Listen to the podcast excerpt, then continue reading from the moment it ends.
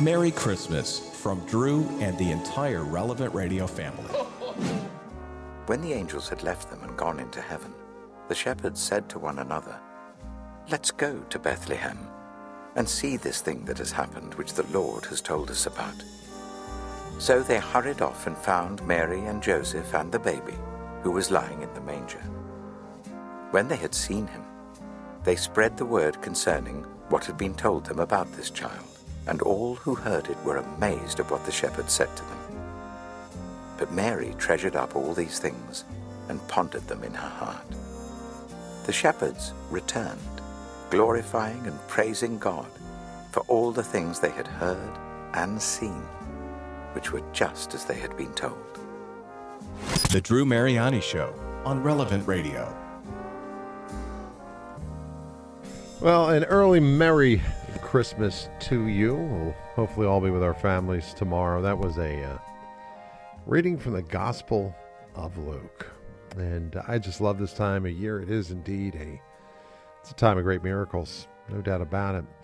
Uh, You know, so much going on uh, when it comes to the birth of Jesus Christ. You know, there's a lot of uh, archaeological and historical evidence behind the, the birth of Christ. Some people have looked at this as though it's a it's a myth. You know, the biblical telling of the nativity. Um, if you dive into that, and it's well worth reading, I, I think it's a fascinating story.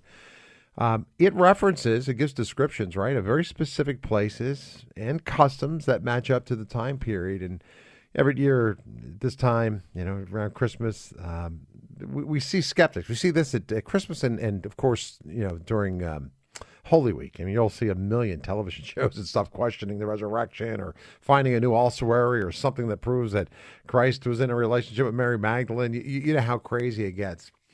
Uh, we live in a secularized culture. The West has become very secularized, and um, maybe it's due to I don't know the association with a fictional Santa. I mean, many people look at the Nativity almost as a fictional story, you know, and without belief, without belief in the incarnation, you know, without that theology. I, you know, I, I, I can get it. It might be hard to accept shepherds and visions of angels and kings traveling far and wide to visit a baby and angels in the sky and a virgin birth. I mean, yeah, it does take faith. But uh, a lot of people will write write off the gospel accounts of the nativity. Uh, they likely may not realize that the, the two earliest records of Christ's birth were actually written by very reliable sources. Yeah, Matthew spent years following Christ, and he benefited from, I'm sure, many firsthand stories. And Luke was a, a historian who carefully investigated the claims of the apostles by speaking to the people who were present for a lot of these events. And the biblical telling of the Nativity, um, and, and Luke's narrative of it is just absolutely beautiful. It contains all these historical connections and these descriptions of specific places and customs that match uh, the time period. Um, you know, there's a lot of arguments against it. There's a lot of rebuttals to those. But I, I thought, hey, let's talk about it today. I mean, what do we know about the historicity of Christ's birth? Is there evidence that, that proves that Jesus was born in, in Nazareth? And what archaeological discoveries have been found that you know that point to that? Um, you know, the Church of the Nativity um, in Bethlehem is one of uh, the Christians' holiest sites. It's built over the place where Mary and Mary gave birth to, to Jesus, and um, ever since the Emperor Constantine and his mother uh, commissioned the church, I think it was 327, pilgrims began to, to journey to Bethlehem, the, the birth site of Christ. And um, over the centuries, that church has really fallen into uh, great disrepair. And I know over the last uh, eight years or so, millions of dollars have been put into the restoration of the Church of the Nativity. But it's believed right there that Christ was born. It, gets, I think, something like two and a half million visits from tourists every year. Of course, the pandemic has impacted everything, but you know, I plan to to go there in the coming year as well and and pray, and I'd love to pray with you, of course, for you. I'm joined this afternoon by somebody who can shed some light on some of these mysteries, give us some insight in this holy time of year. He's been a longtime friend of Relevant Radio, and in particular the show. He's executive editor right now at EWTN News and the faculty chair of the Catholic Distance University, where he teaches church history. And uh, it's a delight to have Dr. Matthew Bunson with me. He's authored probably over 55 books. I never get the amount of books that he wrote uh, you know, accurately. It's just, I marvel at how how many he's put out. But it's always good to hear his voice. And Doctor, it's a delight to have you here. An early Merry Christmas to you. Same to you, and a, a very blessed Advent. It's a, joy to be with you yeah. again. Thank you so much, boy. Time flies. I'm so grateful for your contribution over the over the years. Uh, you know, you've done so much for this show and for for the network and for for the church in general. It's just great to have you here with us. You know, I just thought we'd dive into this today as we take a look at the the birth of Christ. I mean, so often there are a lot of skeptics out there who point out, ah, this can't be possibly true. What what evidence do we have of the existence of the places that Christ was born or the people who reigned or you know what do we have? Uh, take us through that if you could doctors to the the authenticity or the reality of the birth of Christ. And, and, and I don't know what your best guess is. I know there's no accurate date for the birth of Christ. Is it mm-hmm. you know 1 AD is it 4 BC 6 BC 7 BC there, there's a lot of different theories on that but I'd love to get your sense on when Christ was born and and what we know historically about about the birth. Well, you're asking a, a, series of superb questions, uh, especially today when people are uh, challenging uh, Catholics and Christians uh, about uh, not just the date of when Christ may have been born, what year he might have been born, but they're actually challenging now. As you well know, did Christ even exist? Is one of the questions that they ask. Was he purely an invention?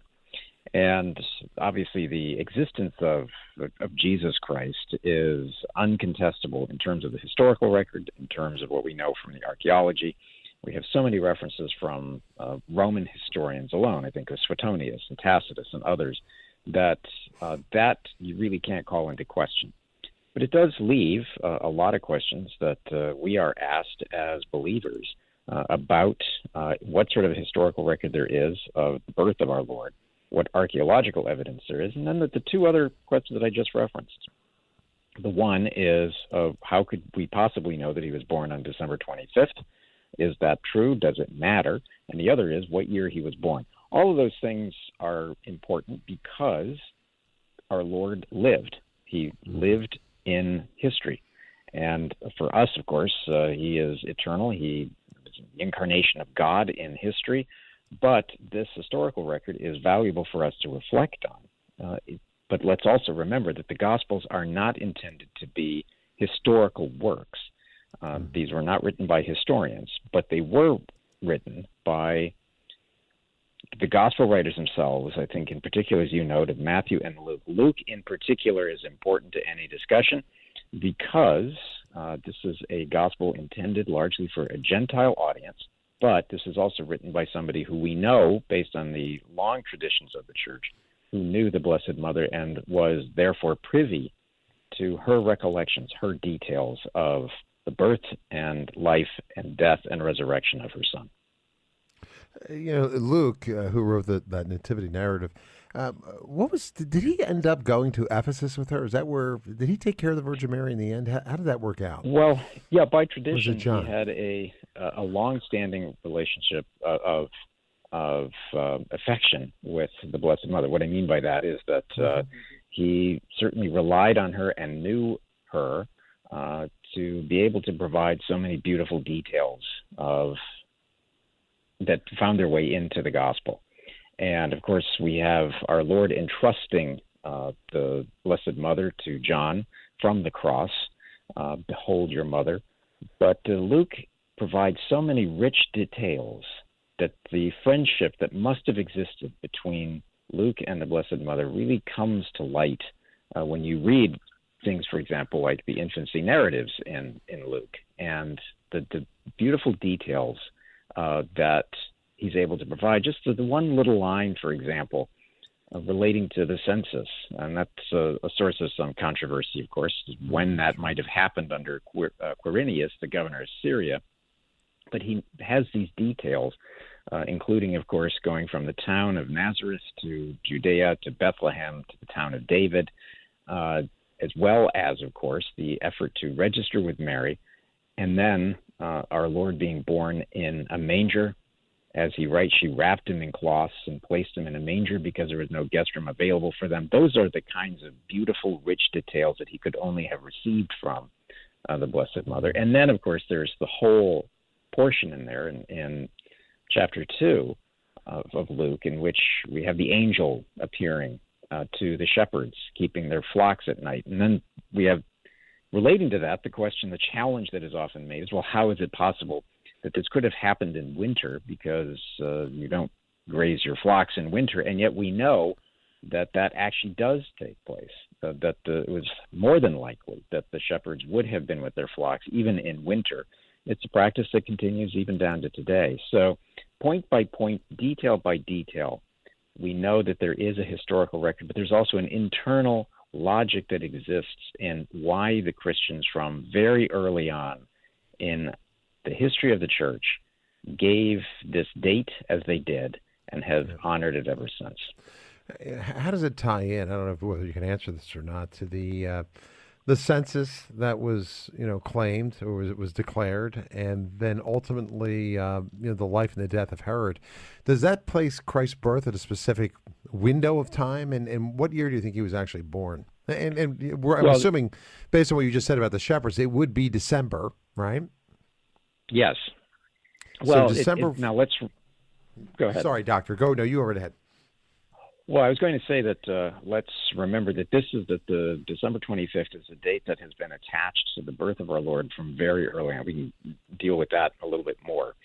Uh, there have been over the centuries, especially in the early church, uh, certain efforts to provide a date. Now, the, the we can safely say that the earliest of Christians, Christians, especially during the persecutions, we're talking about Christians in the third century, leading into the fourth century do not necessarily focus that heavily on when uh, this is celebrated.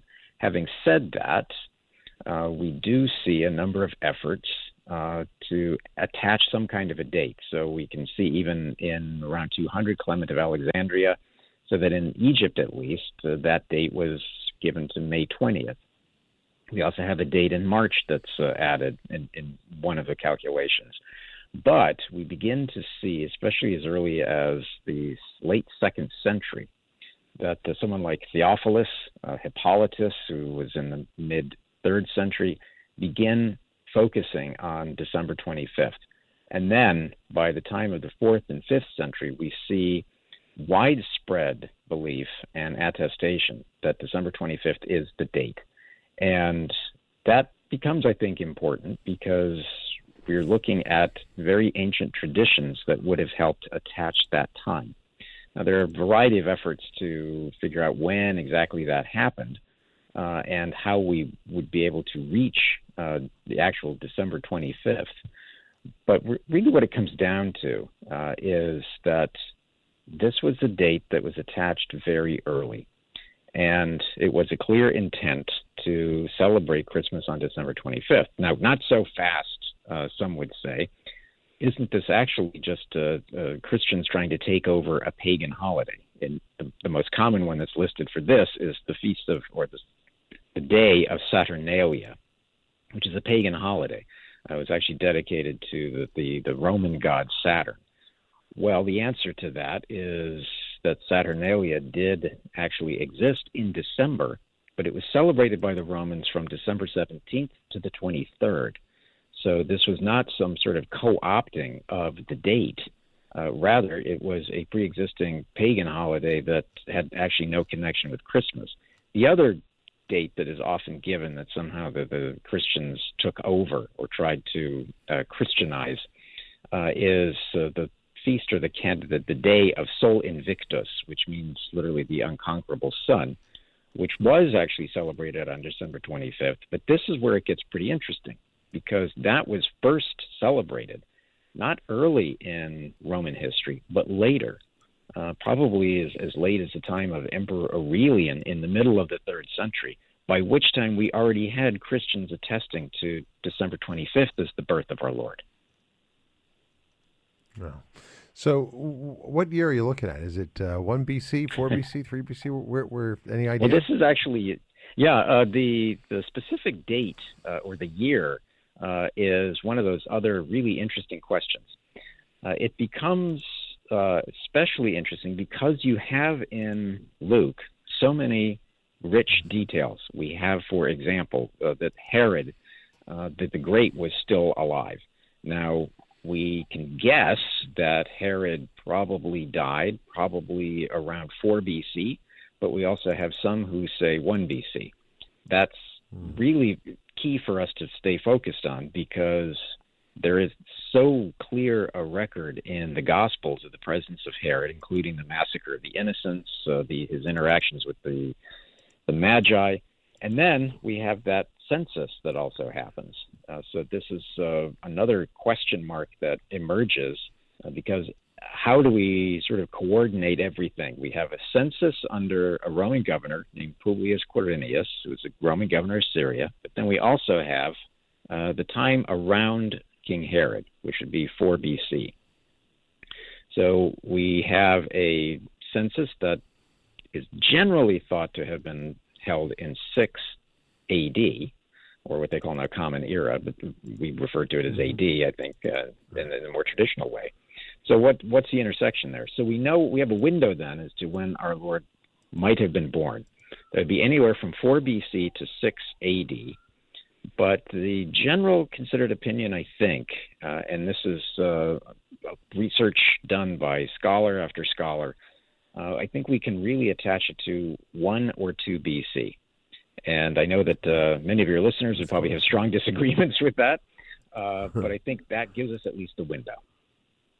No, I love it. Well, it it's fascinating. It, it, really is. There's, there's a lot of evidence that points to the birth of Christ, and even even that particular window in time. Doctor, I'm always uh, glad to have you on the air with us. Uh, you only have about a moment or, or two left. Uh, anything you want to recommend before we go? Any good reads or anything you're working on right now that you think is uh, is worthy to get people plugged into? Well, I, I would first encourage everyone to uh, go to uh, ncregister.com, which has uh, always has some really interesting articles about uh, Christmas. Uh, Edward Pentin last year did a, a, great interview with a couple of Italian scholars who have been trying to date uh, the birth of our Lord.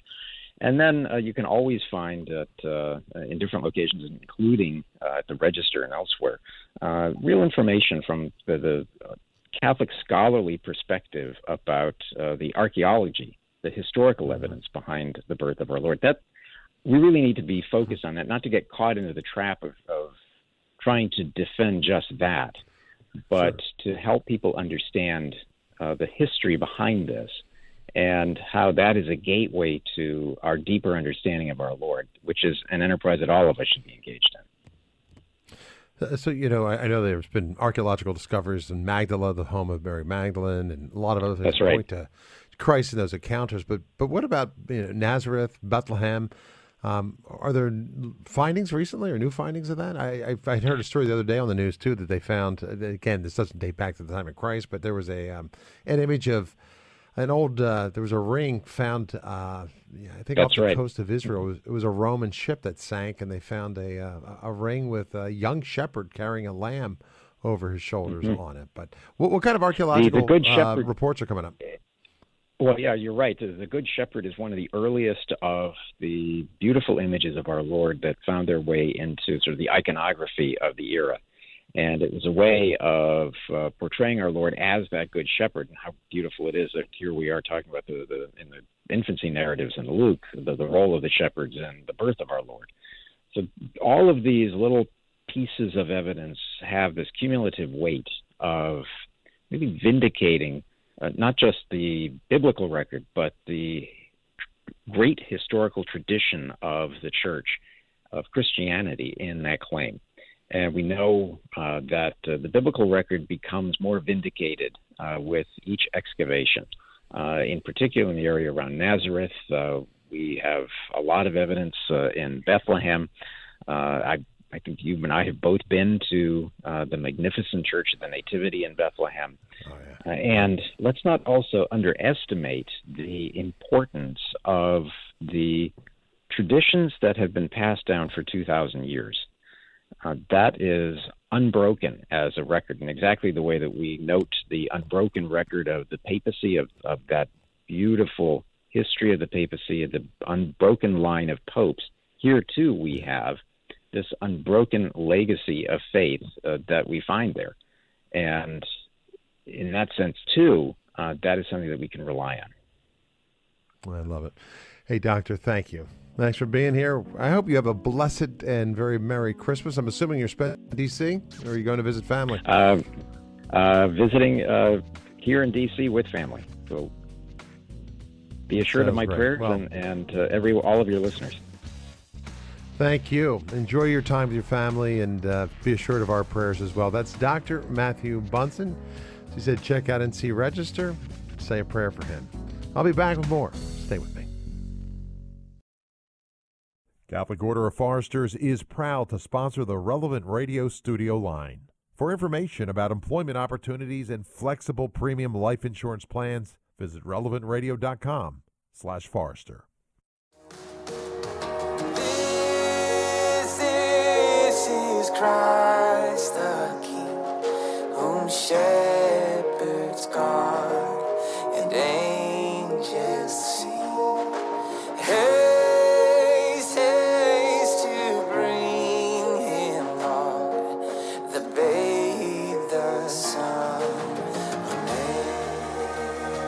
The Drew Mariani Show on Relevant Radio. Well, a blessed Advent and an early Merry Christmas to you. It's so good to be here with you this afternoon. Thanks for joining me. Yeah, I thought today, on the eve of uh, Christmas Eve, that we could um, we could take a look at some of the great mysteries regarding the birth of Christ, in particular the virgin birth. What do we know about what happened on that uh, cold December night? You know, Mary, the church teaches, is a virgin before and during and after giving birth to Jesus. And the virgin birth, of course, is a is a dogma of our faith. And uh, Dr. Mark Miravalle, who's been a long time friend of the program, one of the nation's leading Mariologists, a prolific author and a good friend, he joins us today to take a look at this uh, this incredible moment in salvation history. And Doctor, it's great to have you with us. Blessed Advent to you. Happy and Merry uh, Christmas to you. I know it's a little bit early for that, but I don't think we'll be talking beforehand. So good to have you. Thank you, Drew. It's always a pleasure, and, and, and right back at you. It is an incredibly blessed season, isn't it? And it's just leading to its its glorious incarnational climax. So it's it's wonderful to be with you and, and our listeners. Yeah, lot, lots of grace. So much to talk about. And I thought, if, if you want to join us too, by the way, I'll open the phones. We have about 30 minutes left. If you got a question regarding this, maybe you're Catholic, maybe you're not, you want to get in, get some clarity, it's 888 914 9149, 888 914 9149. And we can talk about all sorts of things. There are mystics like like uh, the Venerable, she might even be blessed now, Anne Catherine Emmerich, who had visions of the birth, uh, St. Faustina, Padre Pio. So many saints glimpsed this moment in time. What happened that night? What do we know? What was the role of St. Joseph in all of that? What about the Virgin? So, Doctor, let's start with, with Our Lady. Um, she was a virgin before, during, and after birth. Um, many believe that it was a miraculous birth, that the Virgin did not experience the the pains of childbirth, and uh, I, I don't know who it was that wrote it. Was like sun, like you know, like light passing through a, a crystal glass. You know, uh, that light getting through that glass, not broken. Um, eh, bring us back in time. Give us a little theology here. Help us better understand uh, spiritually and significantly, you know, what happened.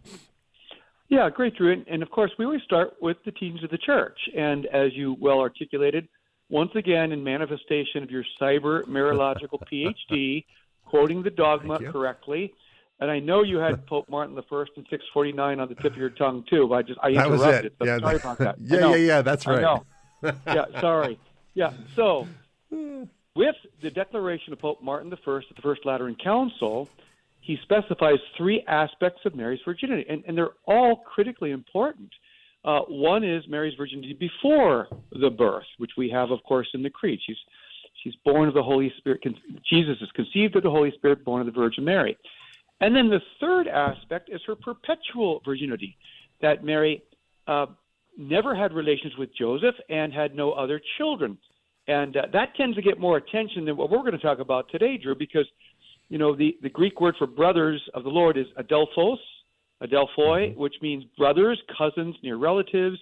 Um, and sometimes people get caught up with the words before and until. It's Matthew 118 and 125 saying, well, you know, if you're saying they had no relations before, it, it, it necessitates they had relations after. It's simply not what the word means, and it's not what the word means in scriptures. There's several examples. So most people focus on her perpetual virginity, but they miss the second aspect, which is her virginity during the birth.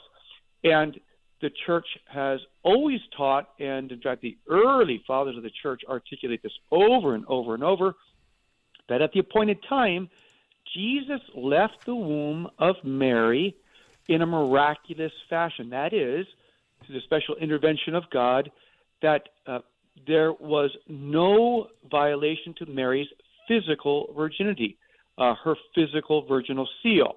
And, you know, Pius XII wisely said, look, don't get overly biological when you're talking about the reverence of Our Lady. And so I, I certainly don't want to cross that line either. But we're talking about a supernatural protection of Mary's physical virginity, which is a sign and symbol of her perfect interior virginity, Drew. And so, you know, St. John Paul II made famous the theology of the body. The body expresses the person. And so some would say, might say, well, who cares whether Mary's physical virginity is protected? Why was that worth a miracle? And the answer is because, first of all, to be the perfect mother and the perfect virgin, expect miracles. I mean, ponder that for a little bit. How are you going to be the perfect mother and a perfect virgin without God's miraculous intervention? But secondly, Mary's physical virginity is a physical sign. It's, an, it's a bodily expression of her pers- perfect interior virginity, her perfect discipleship of Jesus Christ. So it's extremely important, and that's why uh, Leo the Th- Leo the First back in uh, 450 says Mary uh, gave birth to Jesus with her virginity intact, just as she conceived Jesus with her virginity intact. And St. Augustine, St. Thomas, St. Jerome, um, Lumen Gentium 57, the Second Vatican Council, the Catechism 449, all talk about how the birth of Jesus did not diminish Mary's virginal integrity, but sanctified it. So, the miraculous birth of Jesus Christ is an essential part of the dogma of her virginity. And of course, Drew, and I, I mention this with all due respect, don't expect Hollywood theology to get everything right. And I mean that in terms of, you know, well-intended depictions of, of Jesus and Mary. I, I haven't been following uh, the Chosen. I don't have a television or, or internet, but I mean, or, or cable. But um, you know, evidently the the chosen did not, as I heard one author say, uh, did not, you know, uh, relay this miraculous birth. Well, of course it didn't. Um, only expect a Catholic scriptwriter and a Catholic production Right. w- with Catholic funding to get that stuff right. So you Right. appreciate the good that's there, but don't expect Hollywood theology to match authentic Catholic teaching. It, it's oftentimes not going to happen. It's going to fall short. Yeah, that's such a great, great point. Um, Saint Joseph, what was his role in in all of this? Where was he? You know, I was reading a little bit about the a little bit of the writings of the Venerable Anne. She Venerable or Blessed? I, I think she was up for beatification. She's blessed now. Yeah. She's, blessed, blessed Anne Catherine uh, Emmerich, and um, you know, of course, she has these. Uh, Mel Gibson used you know her revelations for the Passion of the Christ and what we have there, but she also was given these visions of the Nativity. Um, what do we know from the mystics, and, and and ultimately, you know, what do we know? What was Saint Joseph's role? What went down that night? Right, right. And so, what's good to do, Drew, when we refer to the mystical tradition, and, and again, just for our clarity, the mystical tradition is not the magisterium. So, um, we're not saying a particular series of visions has the same rank as as papal teaching, of course. Uh, at the same time, if, if you're talking about you know 10 or 15 saints or mystics or blesseds, um, and they all are saying the same thing in revelations they were reporting from God, there's a pretty good credibility there. And, and that's what's generally referred to as the mystical tradition. So, in that note, Drew, the mystical tradition consistently portrays it this way that, that, uh, Jesus, that um, uh, Joseph and Mary are in a cave, uh, some form of, of a cave, and um, Joseph is off to the side. He's trying to build a little fire, and then he he he you know dozes off. And what happens with Our Lady is that there's great light surrounding this this nine month uh, you know pregnant uh, virgin woman, and after the light, the next flash, if you will, the next scene is the baby Jesus is in her arms. And at, only at that point does St. Joseph come over. And really, I'm, I'm so glad you bring up uh, St. Joseph, Drew, because St. Joseph is the first after Our Lady to do Eucharistic adoration, right? He's the first to adore the body, blood, soul, and divinity of Jesus. Now, it's not in the Eucharist, but it's his real body and blood and soul and divinity. So, I mean, talk about the awe of the sanctity of St. Joseph, that he would be there uh, when God made man would enter history and, and, and be born, but in this beautiful, miraculous way. And that's why it's typically referred to as a, a birth of light. Um, you, you rightly say, as, as the Council of Trent in his catechism says, it's like light passing through glass. The light doesn't harm the glass, uh, but it, it goes right. through. And, and other images are how Jesus left the, the, the closed tomb without, uh, you know, d- destroying it and, and also getting into the upper room. Uh, so too did Jesus enter uh, human history uh, without violation to Mary's virginal integrity. Let's do this. We'll grab a quick, a couple quick calls. The number here, if you want to get in, triple eight nine one four nine one four nine. We'd love you to join the conversation. Christian is uh, driving and listening in Portland, Maine. Hey, Christian. Good afternoon. Oh, hi. How are you? We're well. Thanks uh, can you hear me? Go right ahead. We can. Yeah. Go oh, right ahead. I, I, I, love your show, by the way. Thank you so much for it. Uh, my you. question. I appreciate that. Uh, my, my my question is, I'm actually uh, Russian Orthodox, um, converted. My wife's uh, Belarus, from Belarus, and uh, oh, the veneration of Mary is something that is uh, kind of perplexing to me, and I'm curious to know what the what the footing is that she didn't have any more children, given that there seem to be intimations that she did. And, and if I may, I had a follow up, uh, or I could just ask it now, and the follow up question. Uh, uh, sure, go ahead and ask it now. We'll, we'll take them. We'll take them together. Thank you. Oh, okay. So this is a kind of off off the wall question, but I remember you guys were talking about the UFO alien topic a few days ago, and I know a lot of people think that the Star of Bethlehem might be a like you know you hear it in this in the UFO circles this that there's a, a ship you know that was leading these men or something. You hear these kind of different things. And I wanted to mention that a lot of people don't know that there's a, a Christian researcher named Joseph Jordan or Joe Jordan, uh, who belongs to MUFON, and he found over 500 cases of alien abductions where people called on the name of Jesus Christ and the abductions were ended. And yeah, this has been covered up by the organization that researches this top this topic because it doesn't fit in, into the normal agenda that they they want to say, which is that there are aliens from other planets. And uh, that's sort of tangential, yeah. but I just wanted to mention that yeah. because. Uh, Christian, uh, yeah. Uh, yeah, I'll let Dr. Miravalle respond to the first part of your question. We'll, we'll hit on the second too, Doctor. I, I, find the second part really intriguing too because, you know, we both have a mutual friend, a friend, a guy named Michael Brown. Uh, he wrote a book recently. Oh, I forget the name of the title of this, but but he also makes that case that he he argues that many of these um, UFO sightings are actually you know demonic deceptions that Satan is a fallen angel, an angel of light, and former angel of light, and can certainly manifest. And quite often, when people are met by these entities and they call upon the name of Christ, uh, they're they're forced to, to vanish. But I don't know if you can speak to that at all. You know anything about that, and then we can circle yeah. back to Christian's earlier question. Yeah. Well, let me let me make reference. I mean, clearly, um, I mean, there's there's nothing that's against the faith in believing in a UFO in terms of aliens.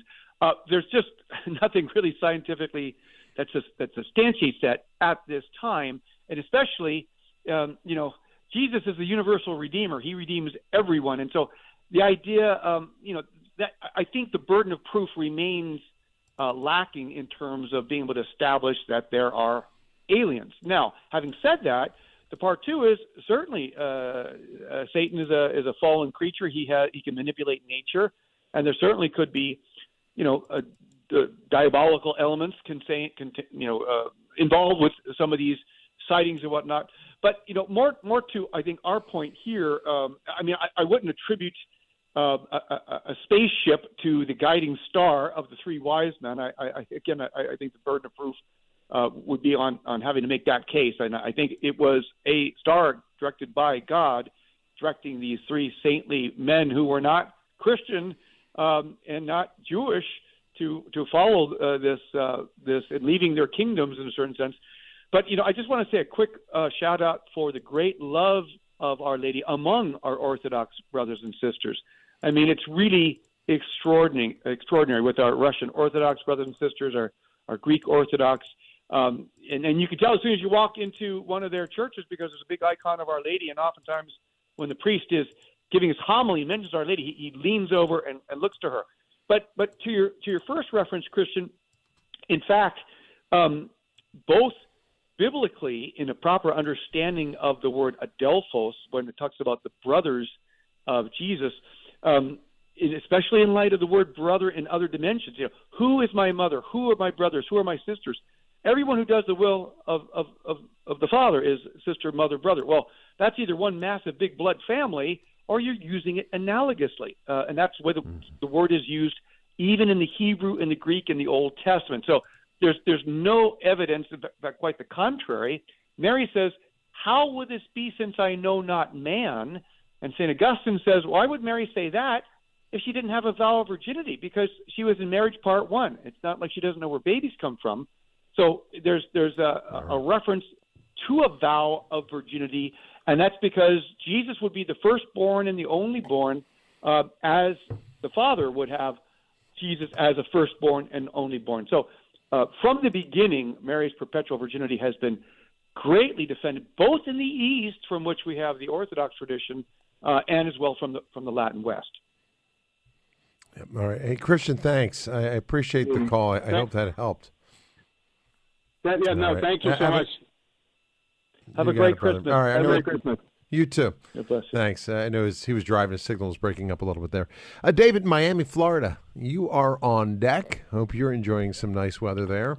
Uh, if you want to get in, my guest, Dr. Mark Miravalle. We only have a few minutes left in our broadcast today, but it's always good to answer your questions and well celebrate and take a look at some of the great mysteries of this this holy time of year. The number for you: triple eight nine one four nine one four nine. You can call now and get in and uh, Join the conversation. 888 914 9149.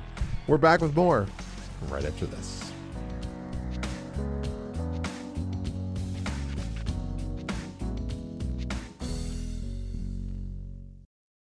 Catholic Order of Foresters is proud to sponsor the relevant radio studio line. For information about employment opportunities and flexible premium life insurance plans, visit relevantradio.com slash Forester.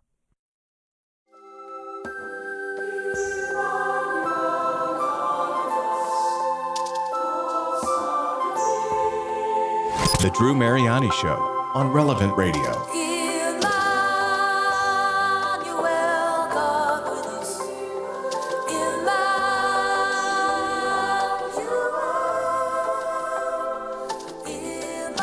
Well, blessed Advent to you and a Merry Christmas. You know, I hope you have a joyful time wherever you'll be. I hope you can be with your family and I know the pandemic the past couple years have really uh, made it difficult for a lot of people, and um, I know it still may cause separation. You, know, you don't want to make somebody you love sick, so so be careful. Uh, let's pray for an end to this pandemic. I, I, think we should turn to Our Lady in particular to do that. Ask her intercession, especially at this time of year. I think prayer resonates through her in an incredibly powerful way, and you know, God clearly. Um, it was part of his divine plan, his divine design uh, for some reason, he chose a, a young girl, a virgin, to uh, to bring his son into the world. It's all part of this great salvation history uh, story. And I'm joined today by Dr. Mark Miravalle, who's a, a great theologian and uh, Mariologist. And Doctor, let me start with that question, if we could. Then we'll jump back into the phones, take a couple calls from around the country. Um, just sitting back thinking about that question. I mean, God could have done anything. You know, He could have instantly remedied the problem with original sin and with Adam and Eve. He could have allowed Christ to come down in glory. I mean, there's all sorts of ways this could have been remedied, but instead, He chose Christ to be born uh, in a very humble fashion through a, a you know a, a sinless virgin. Um, I'd love your insight on that. Yeah, Drew. I mean, remember, um, Adam didn't have a mother right? And so God could have given Jesus, God the Father could have given the, the Word, his human nature, without a mother. why did he choose to use a, a human woman? Because it screams the importance of human cooperation with the working of God. I mean, Mary's yes allows the Redeemer of the universe to enter human history.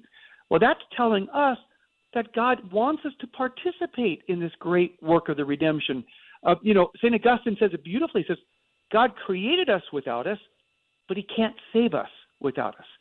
So that's why this Christmas is also a time to spread the truth of Jesus. Christmas is always kind of quintessentially evangelical. And, and by that, I simply mean, you know, Mary's yes brings us the Redeemer. That's why she's been called the human co redemptrix for eight centuries. We too, Drew, have to be co redeemers with Christ. We do both in, in word and, and, and most of all in witness uh, testify to the truth that, that God has become man in Christ. And so, along with the celebration of Christmas, we have to be concerned about our witness as Catholics and our witness both in terms of what we say and what we do, our smile, our joy, our mercy to one another testifies that God did become man. And so we are called to cooperate during this Christmas season in being witnesses of the faith so that more people can join the one holy Catholic and Apostolic Church in virtue of Jesus, in virtue of Mary, and in virtue of us. A beautiful explanation. David in Miami, thanks for your patience. Thanks for waiting. You're on the air with Dr. Miravalle. Hello. Hey, David, go right ahead. Yeah, yeah. I just want a question about the um, Matthew uh, one twenty five says Joseph knew her not till after.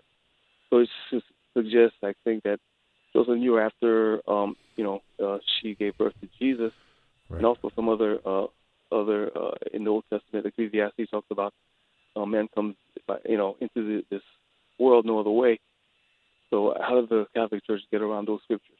All right, great. Uh, And, Yeah. and doctor, that ties into the earlier caller too, who asked about you know perhaps the brothers of, of Christ. You know, um, so your thought on that? How did how do you get around the fact that Joseph and Mary weren't intimate and had additional children? Right. Uh, so, so two elements. Let's go to Matthew one eighteen and Matthew one twenty five. Uh, the, the, the words are used before and until. So we can check other references of Scripture, or we can check Webster's dictionary because the words before and until simply establish what has not yet taken place. So, for example, Second Samuel six uh, three talks about Michael, the daughter of Saul, had no children until the day of death. Well, does that imply that uh, that Solomon's daughter had a child after she died? Well, of course not. That's not what the words mean. So the confusion comes with the reference of, of the brothers of the Lord, as we talked about a little earlier. Uh, the Hebrew word is ach, and even um, in its usage in the Old Testament uh, between Abraham and um, and Laban, uh, uh, excuse me, between Jacob and Laban, the, the the relationship is a relationship. It's called ach or brothers, but in the context, it's nephew and uncle. So we just have to be consistent with how these words are used in Scripture, and then we also have to look about how the tradition from the beginning understood this because remember the New Testament comes from the church. It's not the other way around historically. So the brothers of Jesus are not references to blood brothers, but cousins or near relatives. Again, as we talked about earlier, Jesus says, "Who is my brother? Anybody who does the will of uh, uh, of, of the Father is mother, sister, brother to me." So clearly, he's not talking about exclusively blood blood brother, and that's why uh, the early church, Augustine, Jerome, Ambrose, that all the major uh, teachers of the early church clearly taught Mary's perpetual virginity, and that's why we have to follow that as well. All right. Well, let's go back to the phones too. We'll take another call. Just a couple minutes left. Triple eight nine one four nine one four nine. That's triple eight nine one four nine one four nine. If you want to, if you want to grab us. But doctor, before I take calls, let me do this because I, I know how time will get by, and I, I always, I know one of your passions is always promoting devotion. Uh, to Our Lady of uh, of Amsterdam, Our Lady of All Nations, if you will, um, and uh, a beautiful prayer that we'll pray. I mean, we need this prayer more than ever in light of the degeneration, the disaster, the war that you know so many parts of the world are, are seeing. And I want to give that a plug because I know it's very important, and then we'll see if we can go back to calls time wise. No, I appreciate it, Drew. Yeah, in fact, it's the prayer that's approved. You know, in, in December 30th of 2020, the, the the status of the apparitions is neither confirmed nor is it denied. It's what's called non constat. But the prayer has been repeatedly approved.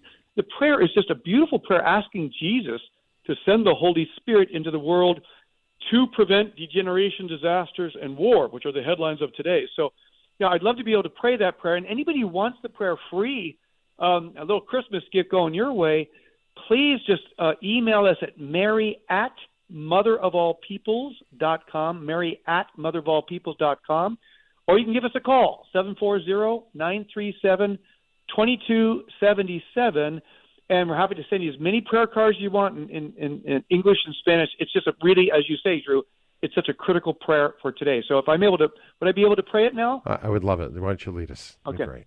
Let us pray in the name of the Father and the Son and the Holy Spirit. Lord Jesus Christ, Son of the Father, send now your Spirit over the earth. Let the Holy Spirit live in the hearts of all nations, that they may be preserved from degeneration, disasters, and war. May the Lady of all nations, the Blessed Virgin Mary, be our advocate. Amen. Amen. In the name of the Father and the Son and of the Holy Spirit. Amen. I've been throwing in the word disease there too. You know, protect us from you know. Yeah, right. Uh, Yeah, yeah, you're absolutely right because she is our advocate for all of that. You're to absolutely right. All right. So, mother of all people at mother. Of, give me the web address. Mary at motherofallpeoples.com, Right. That's it. Mary at motherofallpeoples.com. Just put your name and address, how many prayer cards you want. You'll get them uh, within 10 days. We'll, we'll, we'll give a little breather for uh, being brave. But yeah, free of charge. We'd love to get them out to you. You can pass them out. Uh, it's a prayer I believe uh, really brings forth the Spirit from Jesus uh, before the throne of God. It's a very beautiful, powerful, anointed prayer.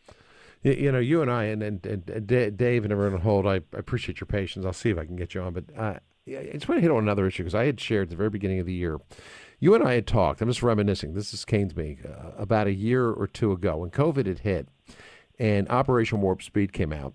President uh, Trump at the time had uh, gotten a million vaccines out, and everybody was kind of positive on the fact that you know COVID was going to end. The Biden administration took over. Part of the Biden campaign was to, you know, get everyone out of this dark winter of COVID. Of course, uh, you said to me because we have a mutual friend who is a victim soul. She suffers a lot, especially for, uh, and this prayer is very important to her. I know Our Lady said that this prayer should be prayed.